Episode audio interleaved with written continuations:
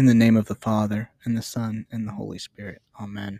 Hello and welcome to the Layman Confessor Podcast. My name is Justin. I'm your host. Thank you for joining me today. This is episode twenty-three, I believe, and we are talking about depression.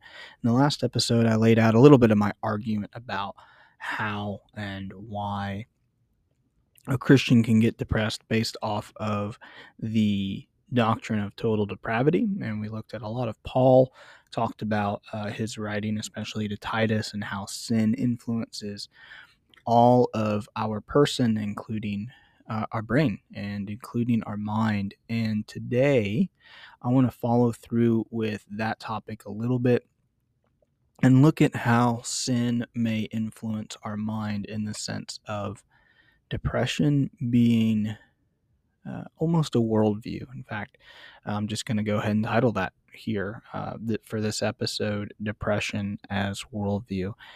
And um, what I'm going to do here today is talk about hopelessness, um, the future. I'm going to read that account uh, or that description that I read last week from the person who is suffering from depression and how that may influence Um, well, I just want to look at some keywords from that and then look at how depression may actually, even though it is a sort of disordering of the mind, how the interpretation from people who are suffering de- with depression may actually be more insightful than many of us presume. And so, uh, and I think that can help us uh, walk Uh, more faithfully to our uh, with our Lord uh, for those of uh, for those who suffer depression, and for those who are helping people walk in depression, uh, this may be a way of helping them as well. So let's get into this idea of worldview, or excuse me, depression as worldview. And first of all, ba- even based off of just what we've talked about so far, we see depression as a hopelessness or um, a yeah a hopelessness, a hopeless view of the future. There's no future good, and this is something of a permanent or a sem- semi-permanent state of mind. This is something that a person will get into. They often enter into this depressive state, and it may last a few hours. It may last a few days uh, before it goes. And yes, there may be physiological reasons why this happens. Uh, there may be physiological responses for helping with it. But ultimately, the thoughts that are there are still going to be there, even if you have, you know, these chemical responses like a serotonin blocker. A, a person who's on a serotonin blocker will still have these negative feelings, but that serotonin blocker allows them a little bit of space to be able to respond before things get too heavy, right? And they can do a whole whole lot of good there. But um, but I want to read for you one more time this view of depression from this person suffering from depression and highlight a few keywords and how these keywords may tie into some of the things that we talked about in the last episode. So I'll read this again, highlighting these terms. He says, I have heard some say it's numbness, that is, depression is numbness, but I don't think it's at all numbness. It's more like a strong desire to reach out and hold on to something or someone, but there's just no strength to do it, right? There's no strength. I think there's even the desire for connection, but there's some kind of something between me and anything or everything else. Like what or who I want is just on the other side of a barrier. And I can see and hear them, and I can want to reach out and take hold of them or to be taken hold of by them. But there is no strength or ability. It is all will with no volition. And I know I can't reach out, yet I want to. And so the struggle is with my external inability to reach out, and with my inner inability to overcome whatever is keeping me from reaching out. So I want you to think think about the language we talked about in the last episode that Bryant uh, Bryant Myers introduced us to, this idea of sin being a, a breakdown in relationships. How many places in that first little piece that I read was there a breakdown in relationship, right? These, the reaching, wanting to reach out to somebody, right? There's a breakdown in relationship. Um, this struggle, this external inability to reach out, and an inner inability to overcome whatever is keeping this person from reaching out, right? So we have at least two of the, the five that Myers pointed out for us. This person goes on, I hate every moment of this. The desire or will to be out of the pull of the cords is there, but the necessary oomph to do it is not. And I want all the oomph I can get. I want the fight, the struggle, but even that is not there, which is what I hate. I can bear fighting it. I can't bear having been given over to it. And that is something more of what this feels like. Having been given over to something and having no say or will in the matter. And a loss of uh, a loss of agency is is part of um, trauma, and um, you know, feeling responsible for something without having any uh, response, right? Not being able to to have the authority to make any changes. And I think we we see some of that there, but we see this desire for something to happen, a desire for an action to be taken, for a desire for um, a thought or a, a will to do something, to to overcome and rise above or step out of whatever state that this person struggling with depression is in without, he calls it this oomph to be able to do it. And we see some of this in Scripture. We're going to talk about a number of people who struggled with this as well in Scripture and in uh, church history. However, there are a number of church theologians throughout uh, the last two thousand years that have argued that people who are suffering from depression or melancholia, or other words that they used at the time for the same thing, may have actually been some sort of an insight into the true state of the corrupted world. Um, this may be why most of the examples that I'm going to be walking us through in the coming weeks from uh, the Bible are prophets, because they're pointing to the real state of things, um, which I, I think is, is interesting. But you may uh, recognize some of this language in passages like Romans eight. Uh, I think it's verse twenty-two, where Paul says, we know that the whole creation has been groaning together as it suffers together the pains of labor. And not only the creation, but we ourselves who have the first fruit of the Spirit groan inwardly while we wait for adoption, the redemption of our bo- our bodies.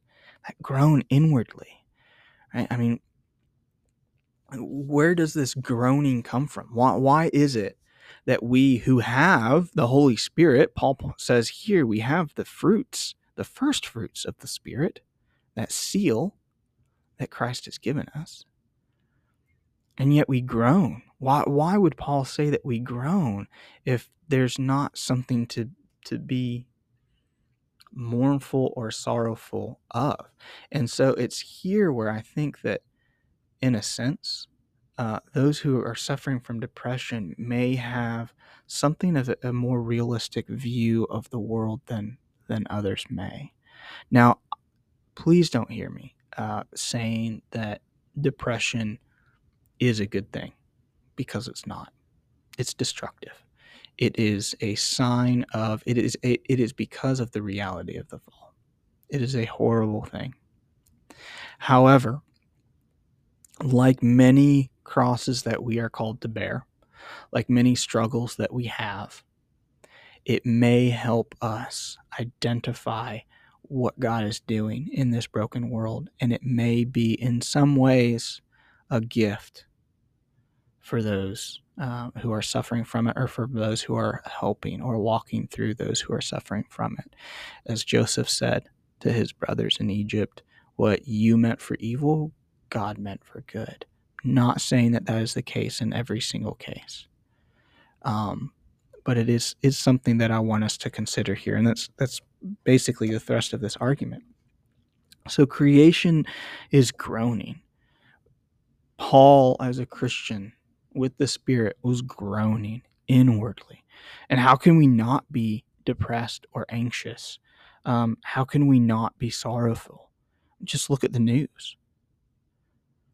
High divorce rates. Child sex trafficking and pornography is climbing higher and higher and higher. Or perhaps maybe it, they may have always been this high and we're just discovering it. Right? There are wars, continuous wars, human rights violations all over. The poor, the weak are being used and manipulated and hurt.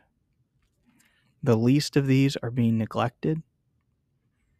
And often our own our own congregations are are allowing it in some cases. There's so much to be sorrowful of, if not depressed. And so a depressed person, well, first let me let me back up. There there is a connection. They they believe that there is a connection between the spikes in depression over the last couple of decades and the development of not just uh, smart devices, but also social media. And if you've been on social media for any time, and I'm assuming most of you are, because uh, if you're hearing this podcast, it's probably because you follow me or uh, someone that knows me on Facebook or Instagram. Uh, and so I'm assuming you're on Facebook, and I'm assuming you're seeing, or Instagram, and I'm assuming that you're seeing these posts about what's happening in the world. And if we're seeing these all the time, how can we not help but feel like the world is a dangerous place? That no children are safe. That if I go into certain cities, I have a reason to fear. If I try and travel, then I have a reason to fear. Right? And so a person who is suffering from depression may have, in some ways, a, a, a better understanding of the state of the fallen world, one that we don't necessarily experience and we don't want to experience. Now, I'm offering this not as a cure, but as a as a um, canary, right? A canary in the mine. Um What is your depression or sorrow pointing you toward? And how can you carry that to God? So, if you're a person who struggles with depression, uh, one of the things that you are probably working on, especially if your therapist is uh, working with C B T or something like that, you're working on identifying your triggers, identifying the things that are making you depressed. Continue to do that. Um, and look at what you've identified. Uh, identify that and make that your fast and your prayer for this month. Right? What is it that is um, burdening your heart and your soul and your conscience so deeply? And take it to our Lord. Now, um, please hear me. I'm not saying pray the depression away. Um, do pray toward that end, of course. But a few weeks of prayer, it may not be, it may not take it away. In fact, this, this very idea of depression being an insight into places that need prayer and, um, and help may be one of the reasons why we see people struggling with depression their entire life. Because it's something that God has given to us to carry for the sake of loving others. Again, I'm not saying that depression is a gift, but mercy is. Healing is.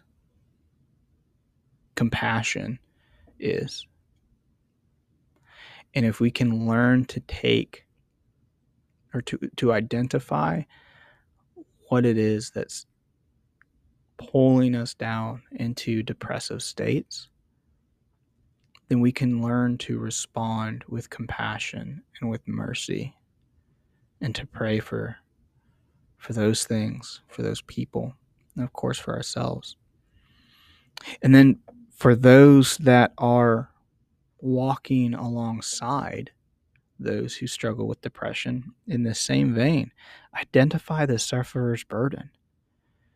And if they can't bear it, and they probably can't bear it on their own, then like Saint Simon, take that cross for them and make that your fast and your prayer.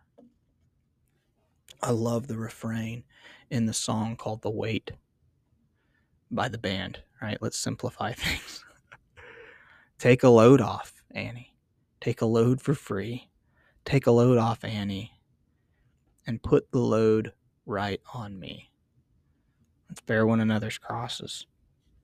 But don't just bear them ourselves on our own shoulders, because we can't bear them either. But in every way, take it to our Lord, who bears all sins on his shoulders and can surely carry ours. So again, I'm not offering this as a cure, but as a canary. What is it that our sorrow, our depression, our anxiety, what is it pointing us toward? And how can we take that thing and give it over to our Lord? To take it and to pray and to fast for it or for them.